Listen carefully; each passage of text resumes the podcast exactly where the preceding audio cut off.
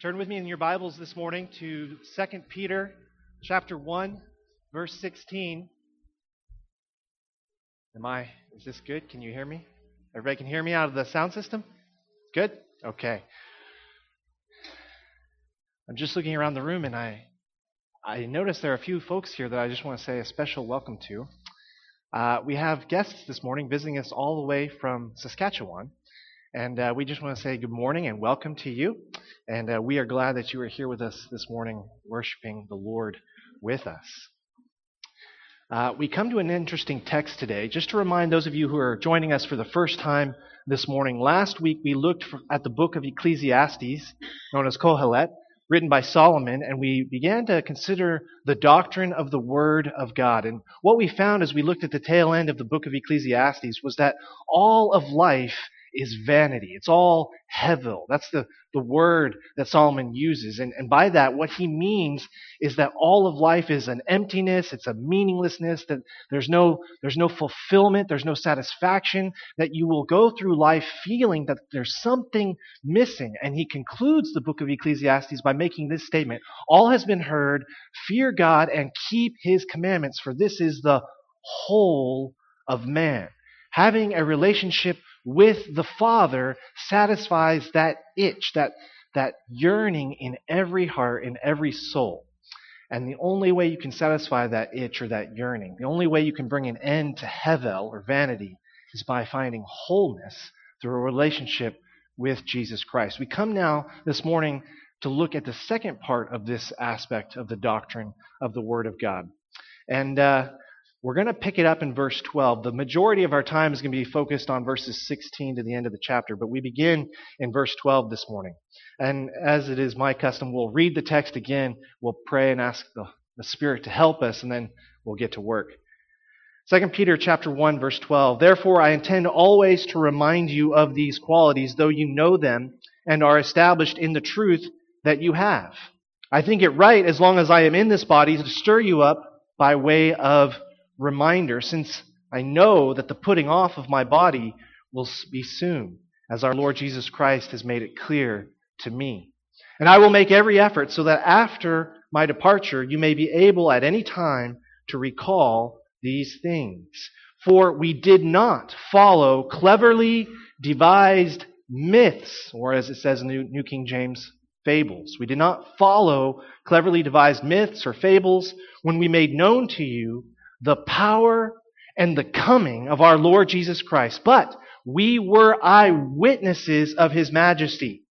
For when he received honor and glory from God the Father, and the voice was borne to him by the majestic glory, This is my beloved Son with whom I am well pleased.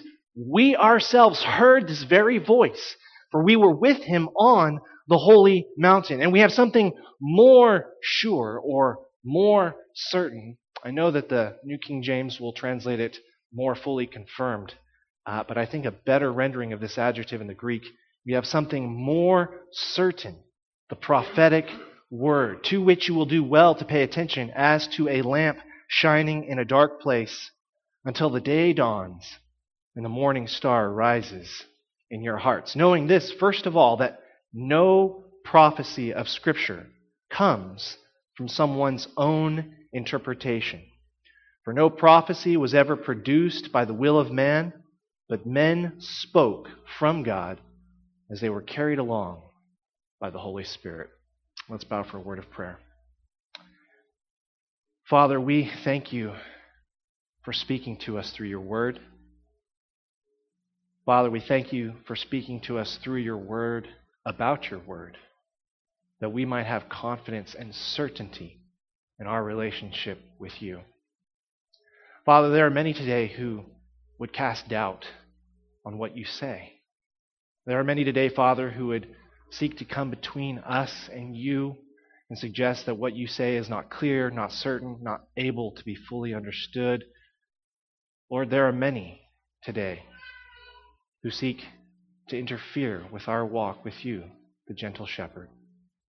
I pray, Father, that as we look at this text this morning, that you would remind us once again that you desire to speak to each and every one of us personally, directly, and with absolute certainty through your holy book, the Bible. We thank you for this, Lord. We thank you for this truth that you have given to us. And we ask, Lord, that you would do this work in our hearts this morning by the precious name of Christ. And it is in his name that we pray. Amen.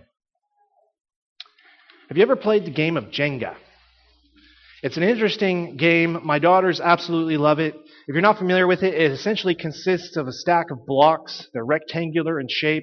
You'll have three laid on the bottom on a table, and you'll have three more rectangular cubes sort of laid at a 90 degree angle, so they're kind of facing in opposite directions. And they're stacked like this. It's a stack about this tall. And the object of the game is to not be the person that knocks the stack over.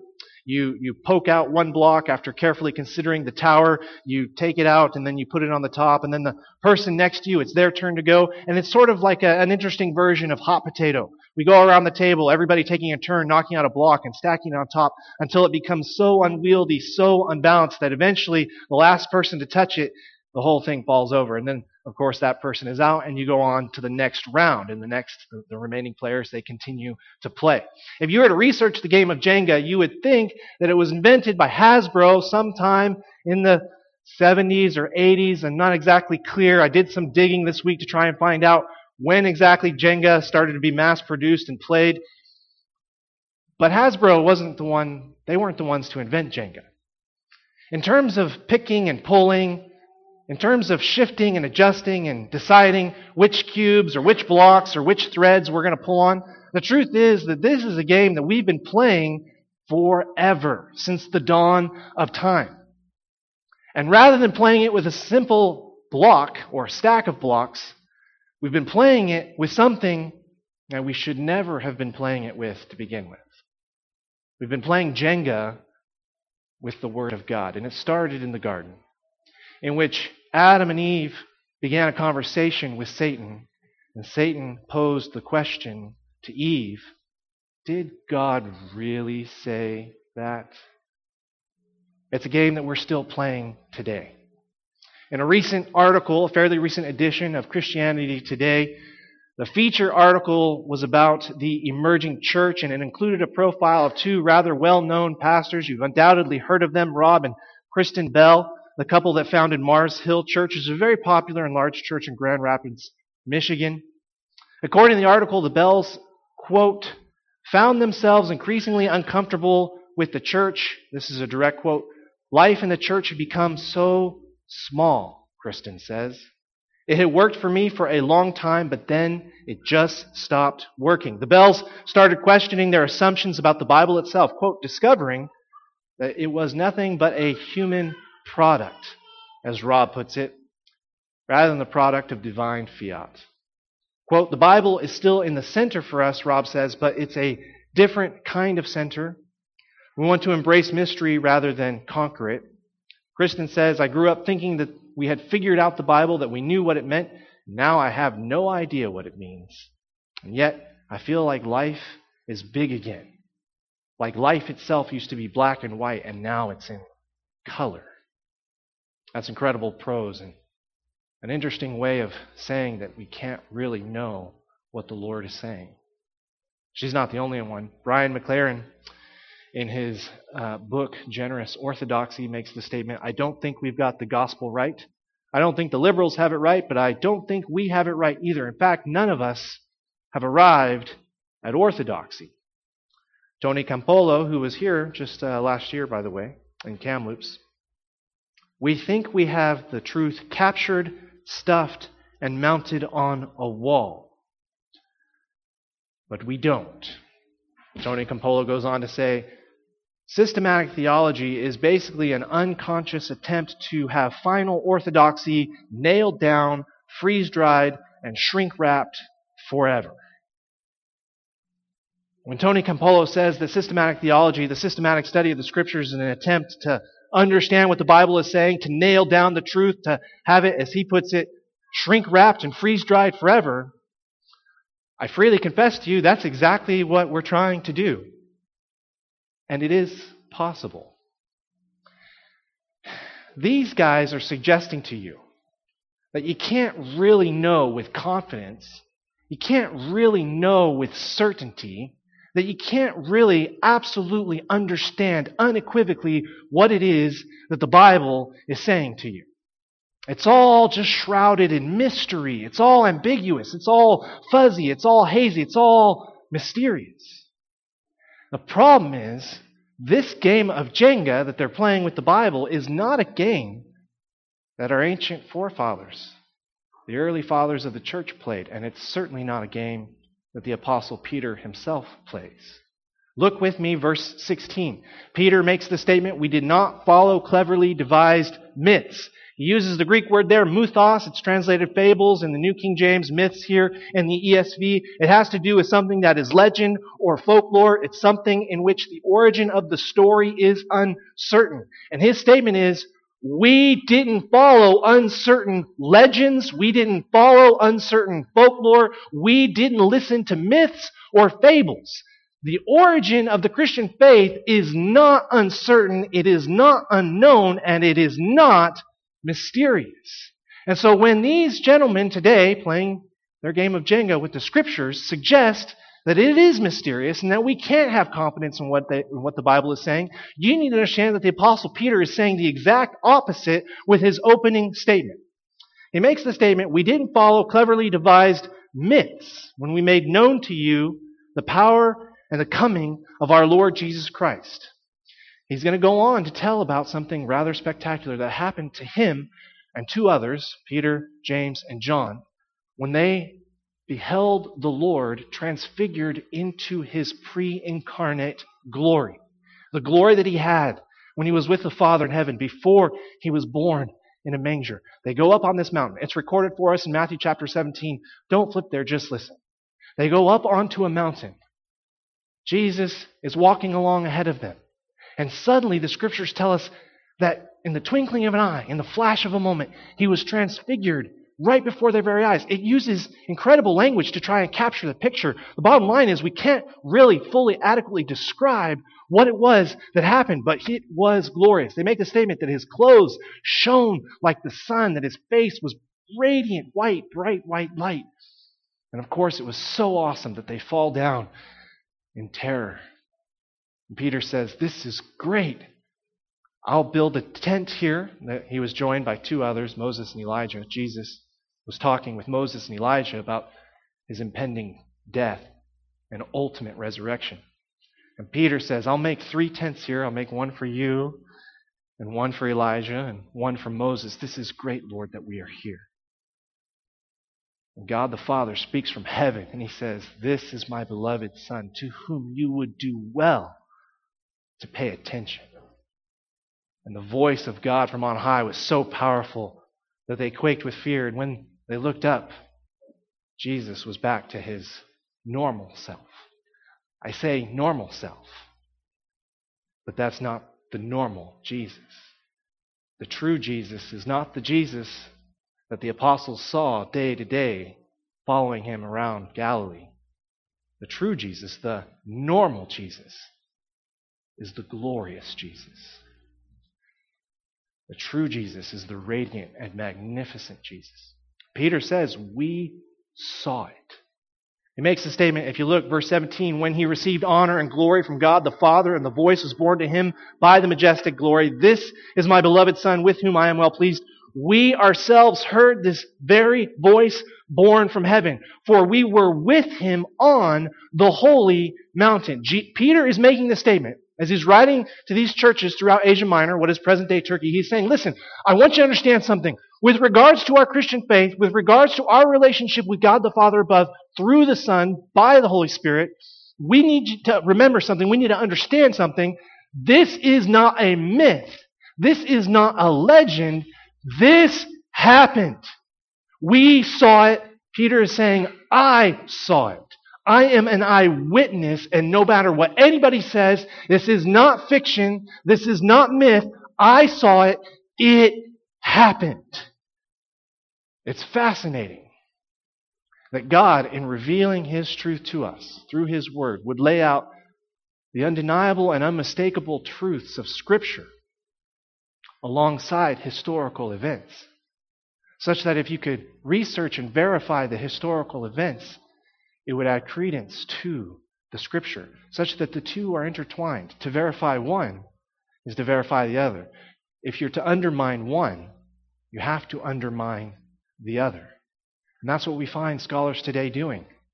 Well, the Bible can't be true, but the historical facts are undeniable. Well, then let us question the historical facts. Well, you dig down into the history, you begin to do some archaeology, you begin to tour around the city of Jerusalem, land of Israel, you find that the historical facts are pretty much impossible to get rid of. Well, if we can't undo the historical facts, if these guys really lived and really observed this Jesus, and if they really followed him, and if they were perfectly prepared to die as martyrs for their faith, then it can only lead to one inescapable conclusion. They may be crazy people, but they were absolutely convinced of what they saw, and it was so powerful and so moving that they were fully prepared to die for it. Which means that they're not lying to us. And now all of us are confronted by the truth of God's Word, the truth of Christ. We find as we look at this what some theologians like to call inerrancy or infallibility. We find that whatever the Bible asserts, whatever it says, God has structured it in such a way that it is without error. That's what we mean by the term inerrant. And that's exactly what Peter is alluding to here. He is saying, listen, I saw this with my own two eyes. I'm a witness to it. This isn't myth. This is fact. Look at the very next verse. Look at what he says in verse 18. We ourselves heard this very voice borne from heaven, for we were with him on the holy mountain. Sometimes in churches, uh, we have missionaries, guest speakers who like to come and speak, and they give us a report on their missionary activity from whatever country that they're from, that they're working in. And those are sweet, wonderful times. I always enjoy hearing missionaries come and talk about the foreign country in which they're serving. I like to hear about the culture. I like to hear about their struggles as they try to share the gospel and share the word. I love that. Have you ever stopped and asked yourself, if I could have any guest speaker, any guest speaker, which guest speaker would we have? Uh, and you can choose anyone from the Bible, aside from Jesus, of course. Would you choose Moses? Come tell you what it was like to see the Red Sea parted? Would you choose Paul? How many times, Paul, did you get stoned telling the gospel? Would you ask for Peter to be present? I've always thought it would be wonderful to have Peter come and speak to us because the simple fact is, the man gives me hope for myself. Quick to speak, slow to listen, which is the exact opposite of what James chapter 1 tells us. And yet he had a passion for Christ. And he followed him anywhere. And I would think to myself, if Peter could come and speak to us, if he could stand here this morning, I would be satisfied to hear him tell any story he wanted to tell. He wouldn't necessarily have to tell us about the time that Jesus fed the 5,000. He wouldn't necessarily have to tell us about the time that he raised Lazarus from the dead. I would be content for Peter just to sit here on a Sunday morning and just share with us what life might have been like sitting around the campfire in the evening time with Jesus. What kinds of first century Jerusalem knock knock jokes did you guys tell? You know, what, what was it like divvying up all the chores around camp amongst all 12 of you guys? What, what, how did you decide that? I would be enthralled just to listen to the man speak. And here's what I find from 2 Peter. If we could have Peter standing here, sharing a testimony with us, do you know what he would say? He would say, Brothers and sisters, as much as I would love to tell you about our first century Jerusalem knock knock jokes, as funny as they are, we have something better. If Peter were here, Peter would say, Let's not spend our time listening to me tell silly things about first century life in Jerusalem. We have something better that we can turn to. We have the Bible. We have the Word of God. That's exactly what he says. Look, verse 19. We have something more certain from Bebios. Now, the New King James renders it, the prophetic word is more fully confirmed. That is not, in my opinion, the best rendering. In this particular instance, I'm going to go with the English Standard Version, the ESV. The exact word order, bebios, comes before propheton logon, the prophetic word. And it's an adjective describing propheton logon, the prophetic word. What this word bebios means, it means something that is certain. It means something that is in force. It means something that is reliable. Now, he combines it with an adjective and he says, I was there, I saw it, I saw it with my own two eyes. This is a fact. It happened. It's not fiction. But even beyond my own eyewitness testimony, the Word of God is more reliable than even what I would say to you based upon my own eyewitness testimony. It is more certain.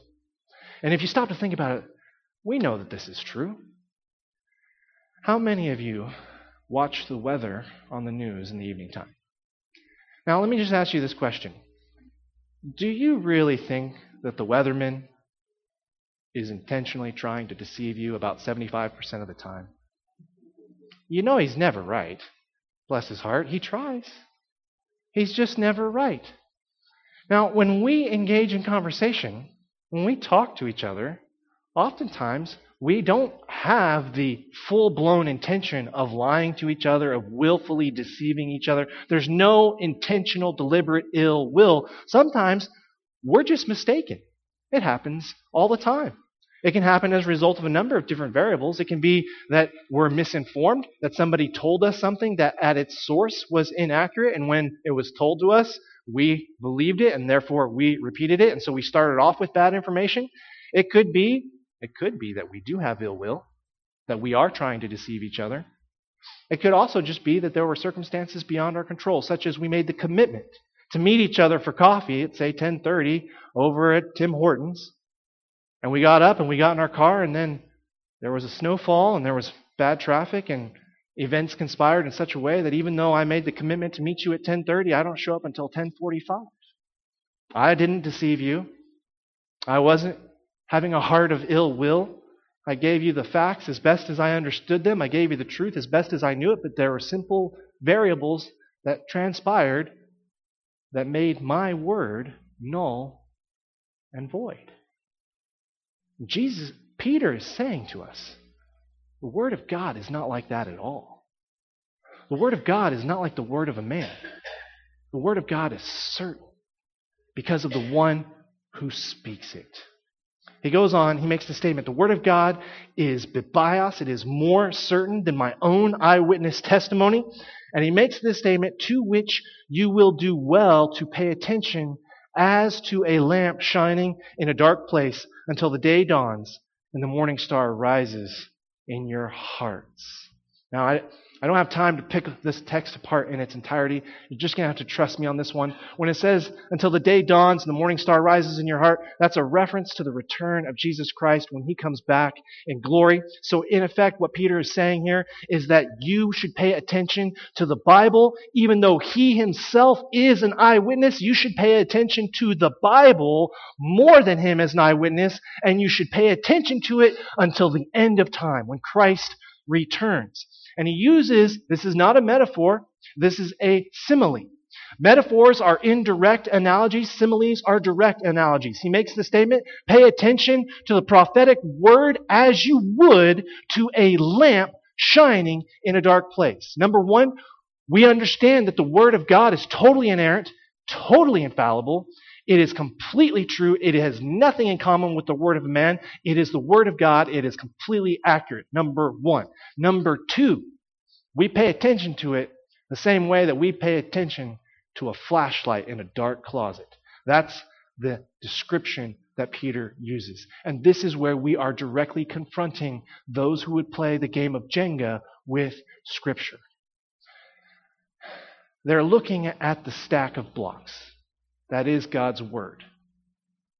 And they're pondering to themselves which of these blocks can we really understand? Which of these truths contained in this book can we really know and have confidence that we know? How do we know that we know? The response that Peter would give would be something along the lines of this When you're in a dark closet, do you know that it is dark? And when you flip on the light switch, do you know that it is light? To suggest that we cannot understand the Word of God, to suggest that it is beyond our comprehension, is a subtle blasphemy of the Father who spoke it. And we know this to be the truth. How many of us, when we're talking to each other, and we begin to sense that the person that is listening to us can't hear us or can't understand us, how many of us do we not automatically, intuitively, without stopping to think about it, raise our voices, speak a little louder, speak a little slower? Who ever bothered to talk to somebody if they didn't want that person to hear them? Who among us ever just sits around muttering in the corner like some crazy old man, regardless of who's in the room listening to it? None of us. When any of us take the time to speak to each other, when any of us take the time to converse or have a dialogue with each other, we do so with the unambiguous, clear intention that the other person would be capable of hearing us and understanding us. If you were to come into church on a Sunday morning and you were to say, Pastor Joshua, I notice you have a wedding band on your wedding finger. Are you married? If I were to say to you, hmm, well, I'm not too sure, you would think I was out of my mind. You're chuckling, and that's a good thing. It's humorous, isn't it? Suppose my wife comes to me and says, Ah, honey, here I am. I've got a matching wedding band. I say, Oh, that's true. That's true, Shanti, but I just don't remember with perfect clarity all of the details of our wedding day. And therefore, I question the historicity or the truthfulness of the event in itself. What if I were to say that to her? I would probably be the end of my marriage. And yet, is this not what many of us are saying about the Word of God? Do we forget that there is a real Father on the other end of that Word who really spoke it to us? My wife has a very simple response to my assertion that we're probably not married because I can't recall with absolute clarity the events of our wedding day. She could just say, you know, kind of take my chin in her hands and force me force me to look at her and say, I'm standing right here. Maybe you don't remember the events of that wedding day.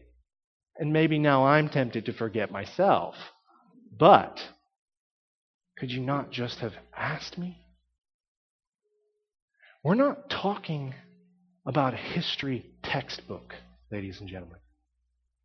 We're talking about the Word of the living God. That's what we're talking about. Modern day Jenga players who like to play with God's Word, be it Rob and Kristen Bell, Tony Campolo, and all the rest,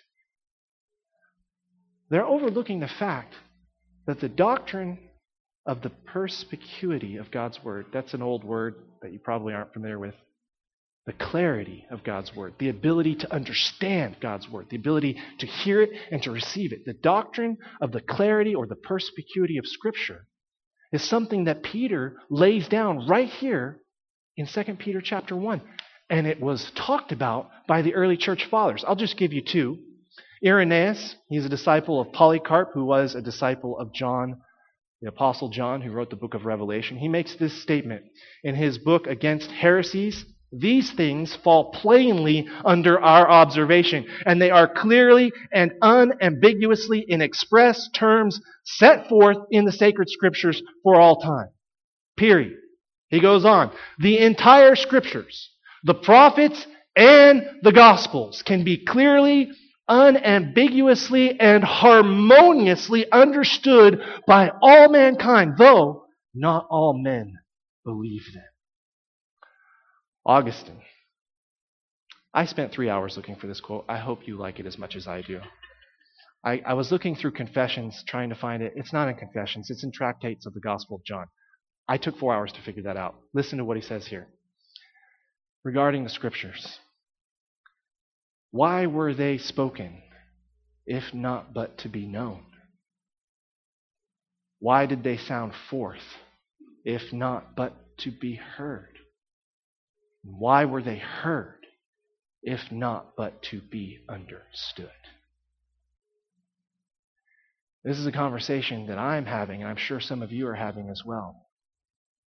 At least probably once a month, I sit down to coffee with some young person, usually, but not, not just young people, middle aged, older people as well, who say, How do we really know that this is what the Bible is saying? One recent experience that I had, I was having coffee, Starbucks up at Chapters, not too long ago, and a fellow was struggling with all of the confusion that exists in our world today concerning gender roles between men and women. Apparently, all the men now are wanting to become women, and the women are wanting to become men, and everybody's getting sex changes and all this sort of thing. It's the latest fad. One Hollywood celebrity made the statement It doesn't matter so much who you go to bed with, so much as you know who it is that you're going to bed as. As if that made any sense. And so this gentleman is saying to me, Can we really know with absolute certainty that there are differences between men and women? That was his question. And I tried my very best not to be too cheeky, and I resisted the temptation to say, Dude, look in a mirror. There clearly is a difference. I knew that if I said, just look in the mirror, that wouldn't satisfy him. So I gave him 14, more than a dozen, 14 passages of Scripture, not one verse pulled out of context. We're talking block quotes in a written email that I sent to him, delineating the differences between men and women. Again, as if it weren't obvious. When he writes back, well, he writes back, there are biblical scholars and theologians of goodwill excellent character, and brilliant minds who disagree on this question. Why? Because it's really not as straightforward as you would like to think, Pastor Joshua. We have to be humble about what we really can know from the Word of God. The invoking of that all sacred word, humility as though we can't read a simple passage like Genesis 1 or 2, in which the Bible says, male and female, he created them. And we can't have any confidence or any certainty in something as simple as that. But we have to hold even the most basic elements of our Christian faith in ultimate suspense without being confident that we know what the Bible is really saying. Brothers and sisters, the Bible uses the word humility, and what you find is that that is not the way that the Father uses the word humility. Humility, biblically defined, is when a man is unsure of himself, but completely sure of God and what he is saying in his word. And so the modern movement to get us to question our faith in God starts with what Satan first proposed in the garden many, many years ago. Did God really say that? And I stand before you here today. Peter says, yes, he did. And we can know it. Time is getting away from us this morning. So I will conclude by sharing this final thought with you. There are other things I wanted to say, but I'm not going to have time to say them. I grew up in Texas. Most of you are aware of that. And I came of age at a time in which Southern Baptists were fighting tooth and nail trying to understand whether or not we really could understand the Scriptures. You may have heard of it. It's referred to often as the conservative resurgence. It wasn't something that was often reported in mainstream media, although it did spill out into the public arena from time to time. This struggle for our understanding of whether or not we could understand the Bible was fought all through the 90s while I was just a kid in high school. And, me, and myself and many of my friends, we came of age at a time in which this was just an absolute horrendous struggle within the church. And many of us, ignorantly, not aware that these things were being argued and fought about and discussed, many of us ignorantly took our first positions in leadership in churches, totally oblivious to the fact that this was going on. There's a man that I know, started off as a youth pastor at a church in inner city Dallas. And he walked in full of hopes and dreams to minister to the Lord's people, to share the truth of the gospel from God's word, to try and be a blessing to people. In inner city Dallas, you had a neighborhood that was overrun by students, teenagers, who were largely involved with gangs. They came from what we call latchkey homes, single family, single parent homes in which there was oftentimes no father, and many times the mom had to work three or four jobs just to put food on the table, so she was largely not home. And you have teenagers growing up completely without any adult supervision, and they're missing the structure and the love and the blessing of a family, and they're looking for it and they're finding it in gangs. So this youth pastor goes into inner city Dallas and he begins to preach the gospel and the thing with being involved in a gang, these are real criminals, ladies and gentlemen. It's a hardened outfit. To become a member in a gang, you have to be witnessed, observed, committing some form of crime, whether theft or worse. And the rule is once you're in, there's no leaving. And if you leave, they make every effort to kill you, whether it be in the form of a drive by shooting or worse. It's a fear tactic. Once you're in the gang, you stay in the gang, and the gang leaders profit from your continued larceny and various other nefarious events. This youth pastor goes into inner city Dallas and begins to preach the gospel. Whereas your gang brothers and gang sisters will often use you and let you down, Jesus will never fail you. Whereas your gang will use you for the profit and the income you can bring in. Jesus loves you and he died on the cross to forgive you of your sins. Whereas you will be lied to and manipulated by the members of your gang, you need to understand that Jesus will never lie to you and everything he says is completely true. This young youth pastor found himself in a church totally oblivious to the fact that the senior pastor in this church did not believe in the inerrancy and the infallibility and the certainty of God's word. You have these gang members coming in on the promise that there is a Jesus, that there is a God who loves them, who wants to be true to them. And then they hear it preached from the pulpit. The Bible is, and this is the term, it is truth, T R U T H, but it is not true. It's a wonderful collection of stories and fables and myths, and it will speak to your heart, but you can't trust it concretely. And of course, He's the one to help you see which parts you can understand and which parts you can't understand.